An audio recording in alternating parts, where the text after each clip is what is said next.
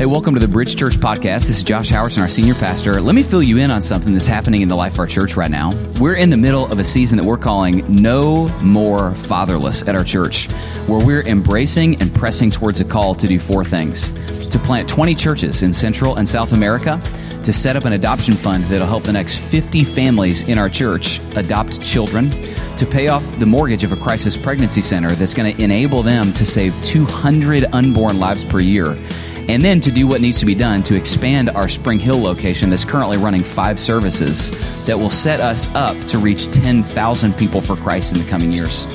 If you, as part of the extended family of our church, would be interested in contributing to what God is doing here, you can just visit nomorefatherless.com and get more information about what's happening and how to give.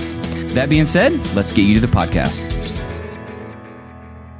You got your Bibles, head over to Mark chapter 9. Uh, that's where we're going to be this morning. By the way, I come to you four pounds heavier than the last time I saw you, uh, which I think in my mind, that just means the sermon's four pounds better. That's what's going to happen today. And uh, so, man, while you turn there, one quick thing. Um, last time I was with you, week before last, um, was our commitment Sunday for No More Fatherless. And uh, the number one email, the number one text message, the number one question I'm getting in the lobby is, How did it go? How did it go? How did it go? Okay. Well, here's the deal. Um, we'll be announcing that. We're not announcing that this week. Uh, right now, we are, I'll give you a little hint. We're not quite there, but we are close. We're in striking distance. Um, and I think we are going to be able to make it, but it's going to require 100% participation from our church. And so, man, uh, if you're out there and you are still praying uh, with your family, man, how do we want to be involved? That kind of thing. Uh, grab that little card on the seat in front of you and uh, go home with your spouse, pray, drop that in the mail tomorrow, or, uh, or you can just drop it at the gift station on your way out. Either way, that's awesome. Um, but we'll be announcing that next week. Okay, next week we'll announce that and uh, and celebrate that together. So heads up on that. Uh, here's where we are today. Uh, we are finishing a series that we're just calling "Asking for a Friend." Okay, and here's where this came from. Uh, on Easter, every Easter we do an annual survey where on Easter uh, we just kind of solicit some questions, and one of the questions is, "What is uh, the what is the thing or things?" that you are most curious about, like, what, what does the Bible have to say about this? Um, and the reason we do that is because if you read the Gospels carefully, uh, about 60% of Jesus' preaching is him answering questions people are asking. And so we want to do the same thing. So on Easter, uh, we got about a little over 3,000 responses to that question. And uh, what we're hitting today is the number one, it was far and away, not even close. Um, the number one uh, question that you guys had uh, and we're going to hit that today. The reason that we're calling the series Asking for a Friend is because uh, there, you know, it's, there's these questions that it's like, dude, I want to know the answer to this, um, but honestly, I'm a little embarrassed to ask. I like this week, I just kind of got some help with this, and you guys gave me some of these. So somebody was like, man, can, can you cook bacon with a hair straightener? Asking for a friend, you know, that kind of thing. Uh, does, this was one of my favorites. Does Waffle House serve alcohol? Asking for a friend. Uh, young mom, is it okay to wear a snuggie to pick up your daughter from school? Asking for a friend. Uh, does anyone know how many calories you burn standing on a scale crying? Asking for a friend. And then, uh, and then, does anyone know how to perform an exorcism on a child? Asking for a friend. That one feels really relevant after a week at home, kids out of school. Amen. Amen. Okay. Now that also leads into uh, the message that we're hitting today. Uh, and the reason for that is by, by far, far and away, uh, the most uh, common question you had is what about spiritual warfare? Uh, and then people wrote in like some corollary. What about demons, like exorcisms? Uh, can Christians be possessed? This is a big one. Can Christian? Can a Christian be possessed by a demon. And that's, I know for some of you, me even just saying, this is what we're going to talk about right now. You're like, how do I act like I'm going to the bathroom and get out of here? Okay. And some of you are like, dude, uh, you know, are we, Josh, are we going to turn into like one of those weird churches? Well, maybe. Okay. If the ushers could go ahead and bring the poisonous snakes forward, that'd be great. Obviously, I'm kidding. Poisonous snakes are at the end of the service. That you guys know how that works. Uh, but no, what we want to do today is we just want to ask that question and just deal bluntly with what the Bible has to say about this issue. So if you got your Bibles, uh, we're going to be in Mark 9. Pick up with me in Mark 9 25. Okay? And what we're getting here is the end of a story where Jesus uh, sends his disciples out to do a few things. He said, Preach good news heal the sick, raise the dead. And on those first three, we're all cool. We're all like, yes, I want to see more of that. If we saw that in the church, that'd be amazing. And then he says a fourth thing that makes some of us like freak out. And they said, cast out demons, okay? And then his disciples go and they come upon an unclean spirit that for whatever reason they cannot cast out. And we're getting here the end of that story and how Jesus explains that. So pick up with me in verse 25. Here's what Jesus says. He says, And when Jesus saw that a crowd came running together, he rebuked the unclean spirit, saying to it, You mute and deaf spirit, I command you, come out of him and never enter him again. And after crying out and convulsing him terribly, it came out. And the boy was like a corpse, so that most of them said, He is dead. But Jesus took him by the hand and lifted him up, and he arose. And when he, had entered the house, his disciples asked him privately, Why could we not cast it out? And he said to them, and this is essentially my entire sermon is this sentence this kind can come out only by prayer. Now, listen, those are my three points. This kind can only come out by prayer. That's it. I'm going to tell you where I'm going and I'm going there. Okay, so let's do this. Point number one. Let's just say this. The fact that he says this kind, the implication is that there is that kind. So let me just say something really blunt. What the Bible teaches is that the devil and demons are real. They're real. Now, let me give you a quick Bible overview of what it teaches about this subject. The Bible only names three angels by name. They are Michael, Gabriel, and then an angel, a former angel, an angel named Lucifer. And the Bible tells the same story three different times about a time uh, at some point in history before God created mankind where the angel named Lucifer uh, looked at all of the worship that God was receiving in heaven and thought, huh, I'd like to get some of that for myself. And so he began to lead a rebellion against God in heaven. And the Bible teaches that a third of the angels rebelled with Lucifer against God. Now, I just want to say this all of those passages are really short. This was not some big, long epic, a battle between good and evil that lasted a long time, two hour Star Wars movie. No, no, no. This was not an even fight between God and the devil. Uh, this was like a snap your fingers and credits. Like it was over.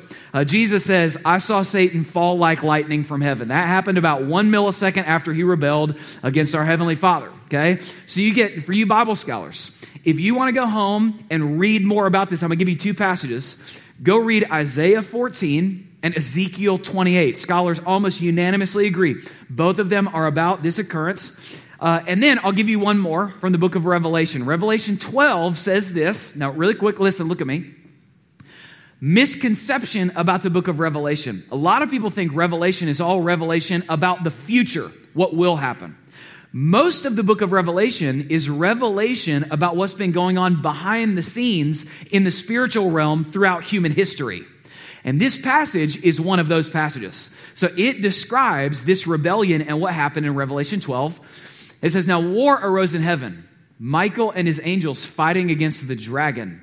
And the dragon and his angels fought back, but he was defeated. Amen. I like that part. That's one of my. He was defeated. And there was no longer any place for them in heaven. And the great dragon was thrown down, that ancient serpent who is called the devil and Satan the deceiver of the whole world. Bookmark that in your head. The deceiver of the whole world.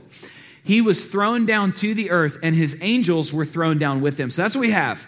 The devil, Lucifer, and a third of the angels were cast down from heaven, and that's where we get the devil and demons. Now, right here, at this point, this is a spot in the sermon where people have two very different responses to this. C.S. Lewis said that there are two uh, equal and opposite errors that Christians can make when it comes to thinking about the devil and demons. Here's what he said On the one hand, you can be cynical.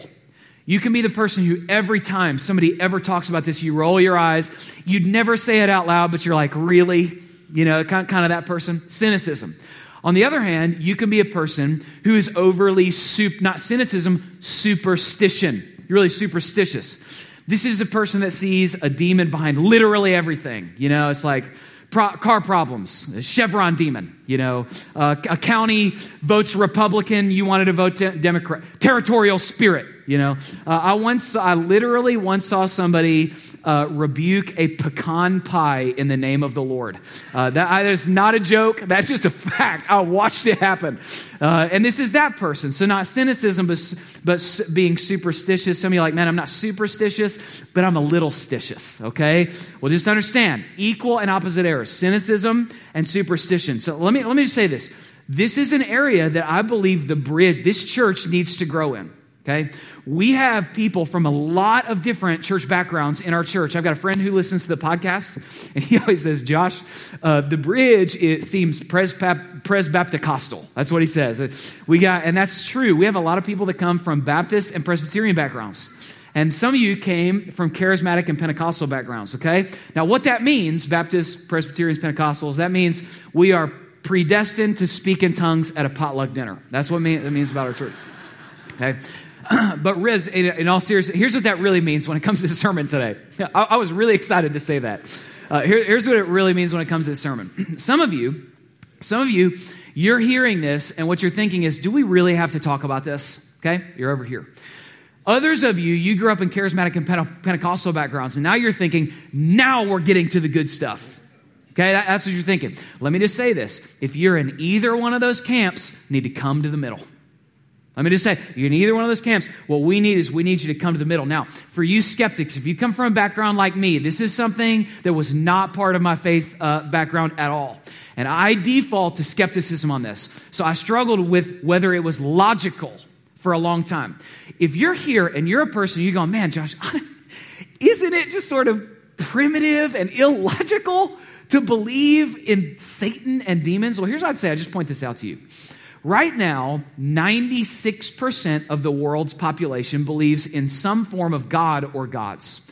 So 96% of the world thinks it's logical to believe in a personal, supernatural being of good. So let me just say this. If it's logical to believe in personal, supernatural good, why is it illogical to believe in beings of personal, supernatural evil? It's not. It's, it's, simply not. That's just a cultural thing that's been pressed into you. Now, here's another objection. You may say, Josh, no one's ever going to look into a microscope and see evidence of demonic activity. Okay, well, here's what I would say. Another pastor I trust a lot, he said this. He said, man, you'll never see evidence of demonic activity by looking into a microscope. You'll see it by looking into the rearview mirror. Now, some of you that drove uh, to church with your kids in the back seat are like, oh, I understand, I understand. That's not what I'm talking about. I mean, look in the rear view mirror of your life. That's what I mean. If you look in the rearview mirror of your life, if your life is anything like mine, there are certain moments in your life that you'll look back at and you'll think, man, that temptation was just too perfectly timed. There's no way that was a coincidence. Or you may be saying, man, the sin that I struggle with so much, why is it just the perfect, the exact right sin to cut me off from my calling?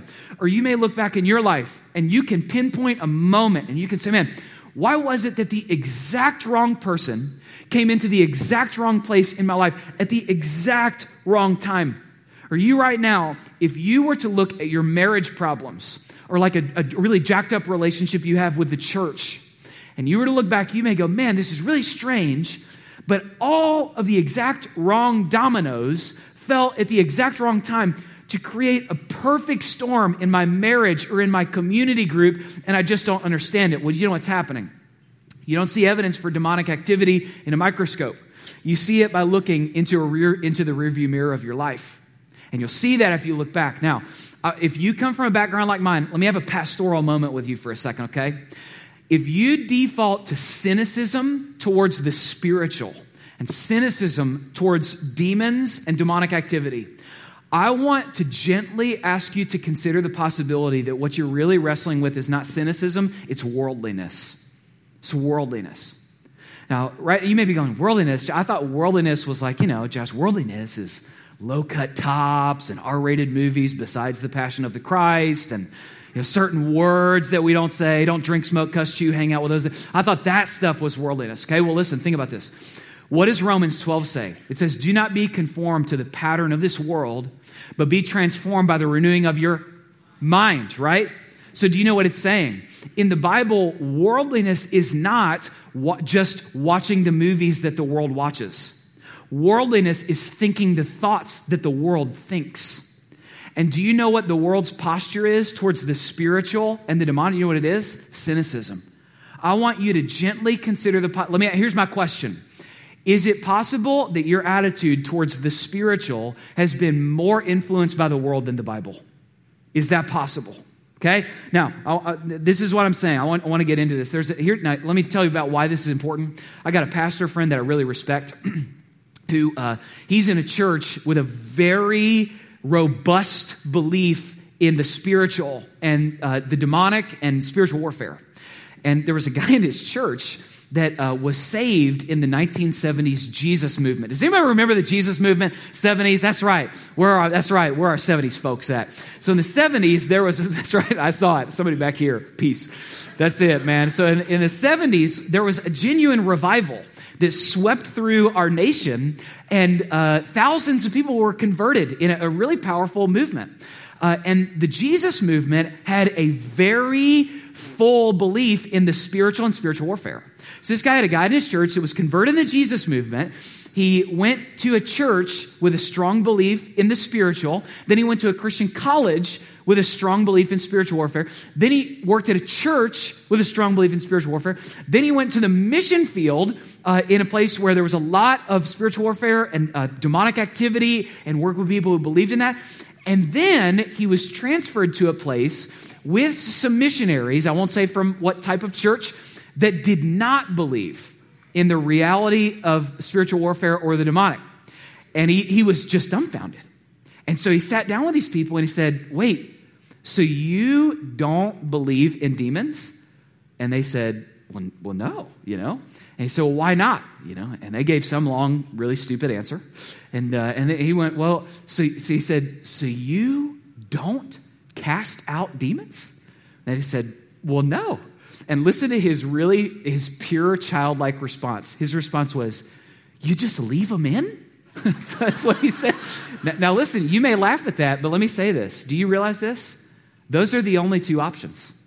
If we take the New Testament seriously, those are the only two options. So, point number one, the devil and demons are real. Now, point number two, point number two, it says this kind can only come out. The fact that it says can only come out means that they can get in. Now, here's the number one question everybody asks on this issue Can a Christian be possessed by a demon? Let me, let me answer this question. First of all, the answer is no. The Bible teach, teaches that when we become a Christian, we are filled with the Holy Spirit, and that uh, uh, whom the Son sets free is free indeed. And the Holy Spirit, wherever He is, there's not a spirit of fear, there's a spirit of power and of love and of sound mind. So the answer is no, but. It's a no, but, okay? If you read the Bible, you'll notice there are many examples where Jesus himself will point at somebody who is a Christian and uh, imply that they are under the influence of Satan and demons. Many times, Jesus uh, points to Peter, who says something in pride and arrogance and says, Get behind me, Satan. He addresses the spirit in the person. So let me give you an example how this works, okay? And let me give this, uh, this illustration. Let's say today uh, you left your house to come to church and you left some windows and doors open and unlocked at your house. And while you're here, let's say a thief uh, gets into your house to steal and destroy. Let's say that happens, okay? Let me ask you this question, class. Does that thief possess, does he own your house? What's the answer to that? No. The answer is no. Doesn't own your house, but he is in your house. You see what I'm saying?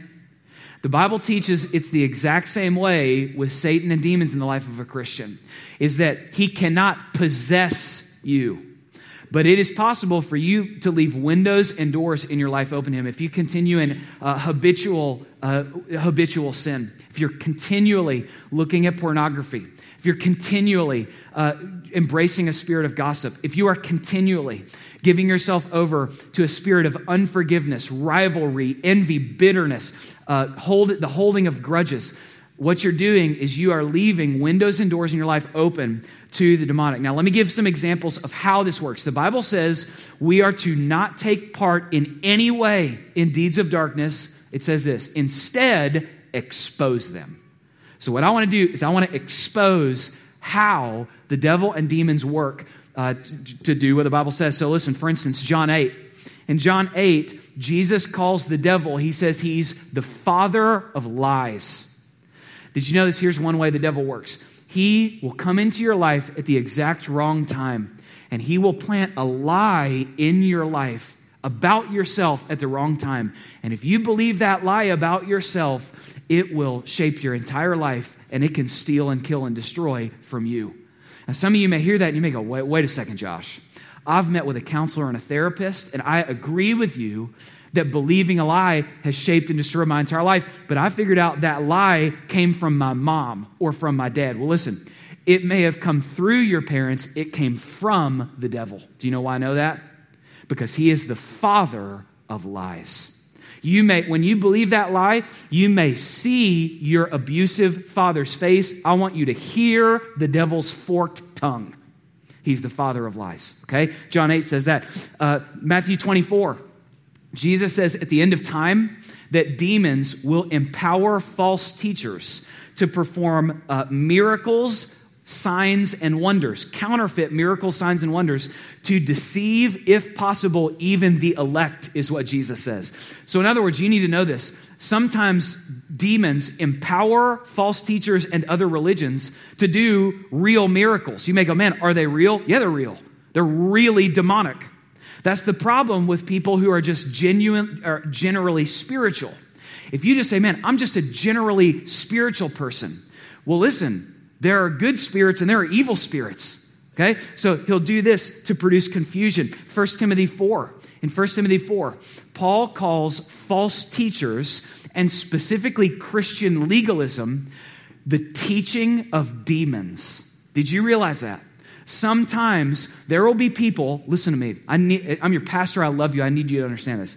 There will be people who will stand on platforms and hold this exact book, and they will be twisting and distorting what is in this book and people by the millions will believe them. And they seem to have an incredibly powerful ministry. Do you know why they have an incredibly powerful ministry? They are being empowered by demons, according to 1 Timothy 4. False teachers, okay? I'll give you one last one, and it's going to freak some of you out. It's going to result in a few emails, so I'm just going to read it straight from the Bible. This is Deuteronomy 18. Deuteronomy 18 says this when you come into the land that the Lord your God is giving you, you shall not learn to follow the abominable practices of those nations. There shall not be found among you anyone who burns his son or his daughter as an offering. Some of your Bibles will say, lets his son pass through the fire. Uh, that, that was a way they worshiped a demonic false god. Anyone who practices, this is, this is, now listen, anyone who practices divination or tells fortunes or interprets omens or a sorcerer, that's any kind of witchcraft, or a charmer, or a medium, or a necromancer, or one who inquires of the dead. For whoever does these things is an abomination to the Lord. The New Testament tells us that those practices are empowered by demons. So you may, some of you, honestly, you may have seen fortune tellers, people who claim to be able to speak to the dead, and they can seemingly say things that nobody else could know. You may, are the, you may be going, man, is that real? Yeah, it's real. It's really demonic. So let me just get super practical. Man, when you dabble in things like Ouija boards, fortune tellers, tarot cards, listen, horoscopes, listen to me. Don't read your horoscope. Do you want to know what your future is? That's your future. Right there, this is your future. So listen, we don't, the Bible says, have nothing to do with any of those things because they are real and they're empowered by an evil spiritual realm. Now, the, again, what the Bible says my job is to do as your pastor is to take no part in deeds of darkness, but to instead expose them. Here's what's really interesting. When you read the Bible, the devil and demons all they have the same they listen, they they're like a bad football team. They run the same play over and over and over and over. Tennessee versus Vandy, over and over, and they do it every single time. So let me just do this really quick. I want to expose what his strategy is going to be in your life. And what's going to happen in the next five minutes is some of you, listen to me, listen. What's going to happen in the next five minutes is going to be good news for some of you. Because for the first time in your life, you're going to go, oh my gosh, That is what's been happening to me for decades, okay? So see this. Now here's how it works. I'm going to toss them up on the screen. Let me say it. Let me walk through them. He runs four plays, same play, four parts. Uh, they all end with Ation because I'm a really gifted teacher, okay? So, so here's what it is. Here's, here's the four things. Temptation, accusation, isolation, annihilation. Happens every single time. Temptation, accusation, isolation, annihilation. Now, here's how this works. Let me start at the top. Temptation. The first thing the devil's going to do, he's going to come to you and he's going to say, Look what you could do. No one will ever find out. It's going to be safe. Look what you could do. Now, uh, on this, let me, you Bible scholars, this kind of thing, let me help you out.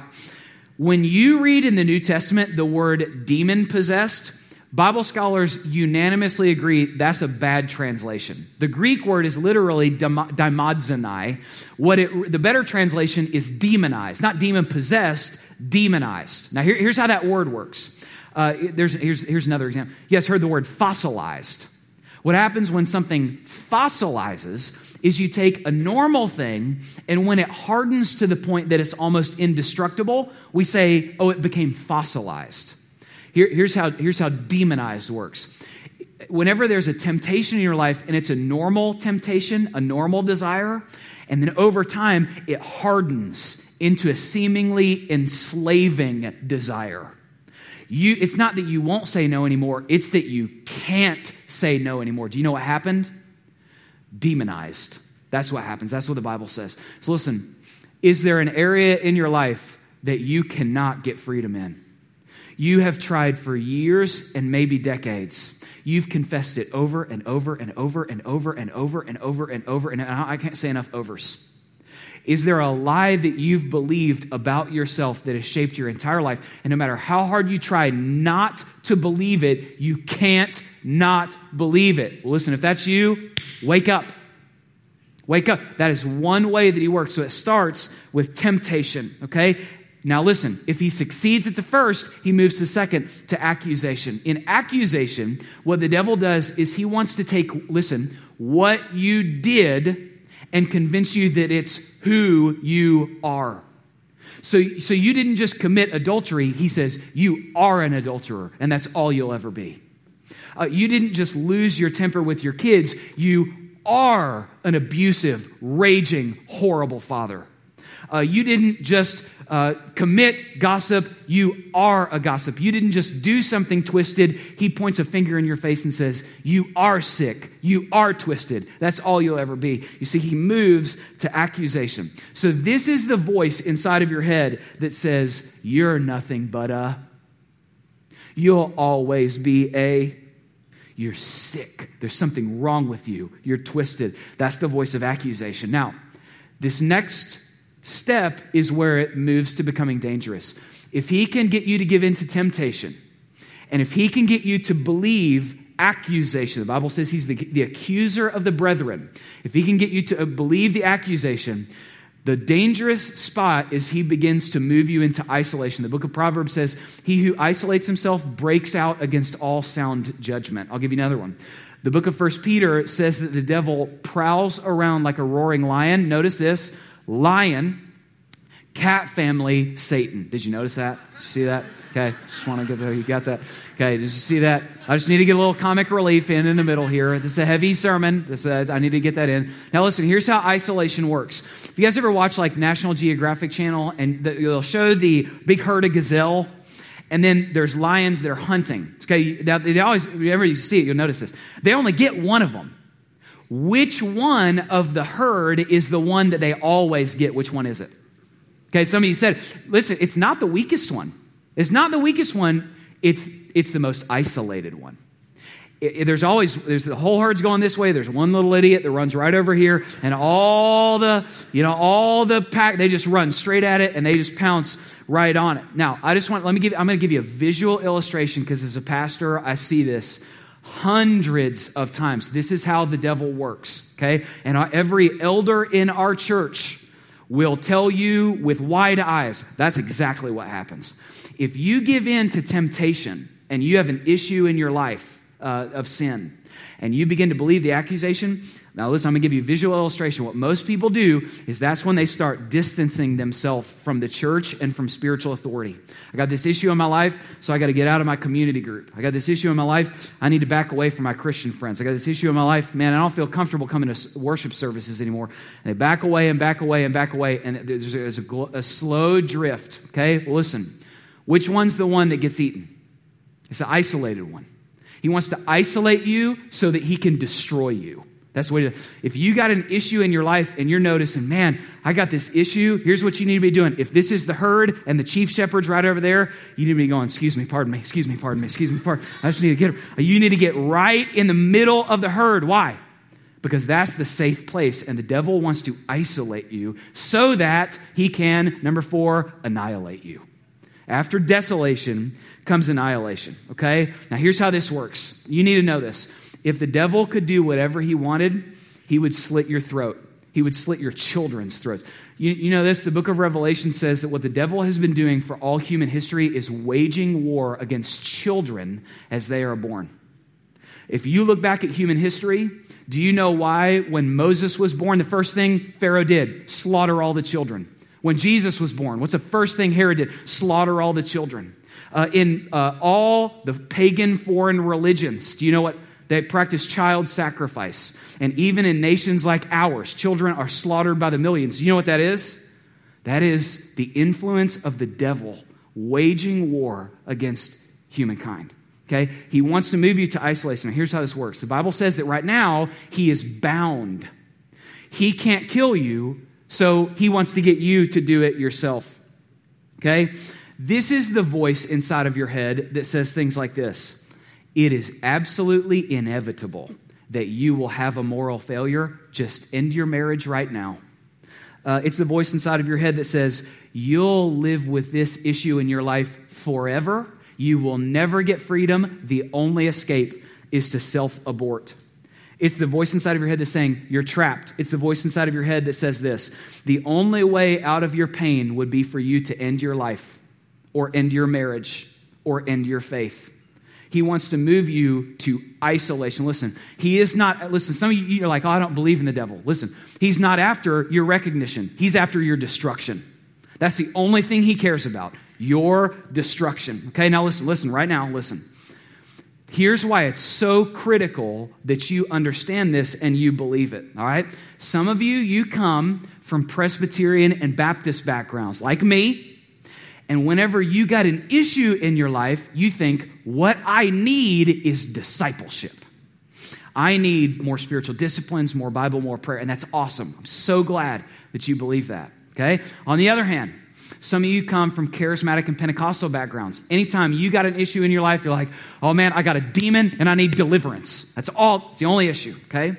Well, let me ask you this to get the freedom that Christ has purchased for you, do you need discipleship or deliverance? Which one? That's exact. Yes. Yes. You need discipleship, you need deliverance. Listen, the Bible says there's two things conspiring against you your flesh, the part of you that does not want to live in submission to God, and demons who are a real force at work in your life. So listen, there's Pastor I trust said this. He said, You can't cast out the flesh and you can't disciple a demon. Okay, we're just listen, this is I'm just this is what's going on in the New Testament. Okay, so that's it. That's point two. Now, at this point, this is a spot where some of you may be getting a little intimidated because you're going, man. Point number one, there really are demons. Point number two, they really do attack. Uh, and this is a, you might, might be getting intimidated, but you might be intimidated if you didn't know who was on your side. That's the only way that you'd be intimidated.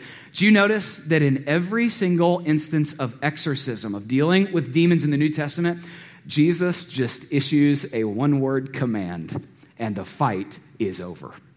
In this passage, I command you leave and never come back, done. You know what's really interesting about this? Did you know that Jesus is not the only exorcist uh, that history records? There were, there were thousands of them. In Egyptian ancient literature, there are stories of exorcists. Uh, in Jewish literature, hundreds of exorcists. But Jesus is different from all of them. Do you know how? Every other exorcist ever recorded uh, relied on some ritual. I got to do all these six things and then maybe it'll work. Or they all called on a higher power in the name of Ra, uh, in the name of, you know, my God, whatever it was. Have you ever noticed Jesus? He never calls on a higher power. He just says, I command you leave, gone. Why doesn't Jesus ever call on a higher power? Do you know why? Because he is the higher power. he is the higher power. At the name of Jesus, every knee will bow. That is evil spirits included. He, his is the name that is above every name. And when he is appealed to, he has an authority that they have to obey. In my house, sometimes I'll call for, uh, or I'll, uh, I'll send my oldest, Eliana, go call Felicity to come down for dinner. And she'll run upstairs. She'll say, Felicity, come down for dinner. And Felicity just totally ignores her. And then uh, Eliana will come back down. I'll say, Eliana, go back up, tell her to come down for dinner, for dinner, and then say, Daddy says. Immediately, what I hear is, that's, that's what happens. Do you know why? Because in the Howerton house, there is a name that is above every name. That's what it is. That's why. Well, listen, it is the exact same way in the spiritual. The name of Jesus is above every name. And when that happens, every knee bows, he has to obey. Have you ever noticed this? Have you ever noticed in the book of Revelation, at the end of time, when uh, Satan and all of his entire, entire army of demons are cast into the bottomless pit, that God only sends one angel to do the whole thing. For a whole army, he sends one angel. I kind of picture it like this there's going to come a day where Jesus looks down and he says, That's enough. I have had enough. It's done. And he's going to say, Somebody take care of this issue. Go down, throw them in the bottomless pit, all of them. And I just kind of imagine Michael saying, Well, Jesus, uh, who should we send? And I just imagine him kind of looking out from his throne and saying, Ah, send the new guy. but when he goes, make sure he goes in Jesus' name. Because that will always work. Now, listen, right now, what I want to do is I want to ask you to go ahead and stand. I want to ask the band to come out. I want to ask the prayer team to come forward. And what this passage said is that it says this kind can only come out by prayer. That's what it says by prayer. And when God's people pray and they call on the name of Jesus, freedom happens. Uh, breakthrough, that, that's a real thing, it happens. And so right now, what I'm going to ask is uh, band's going to start to play, and we've got some of our elders are here at the front, and some of the leaders of our church are here. And uh, I'm going to ask you, as soon as we begin to sing, if you need prayer in any area of your life, you're not saying, Oh, I have a demon. Uh, if you need prayer in any area of your life, I just want to ask you to come forward and receive prayer. Uh, if you have a, a, an issue that you can't get freedom from, a sickness that you need an elder to pray over you for, uh, if you have an, an, emotion, any type of any, anything in your life you need prayer for, let's believe that Jesus hears prayer and moves, okay? And so uh, as soon as we begin to sing, just step out and come forward. Uh, don't be embarrassed. Listen, if we're embarrassed to receive prayer at church, we've got a very serious problem. And we're going to step out and believe this kind will come out by prayer. So let's sing. And if you have any issue, come forward and we want to pray with you. And I'll come back and lead us in a second. Come now. Come now.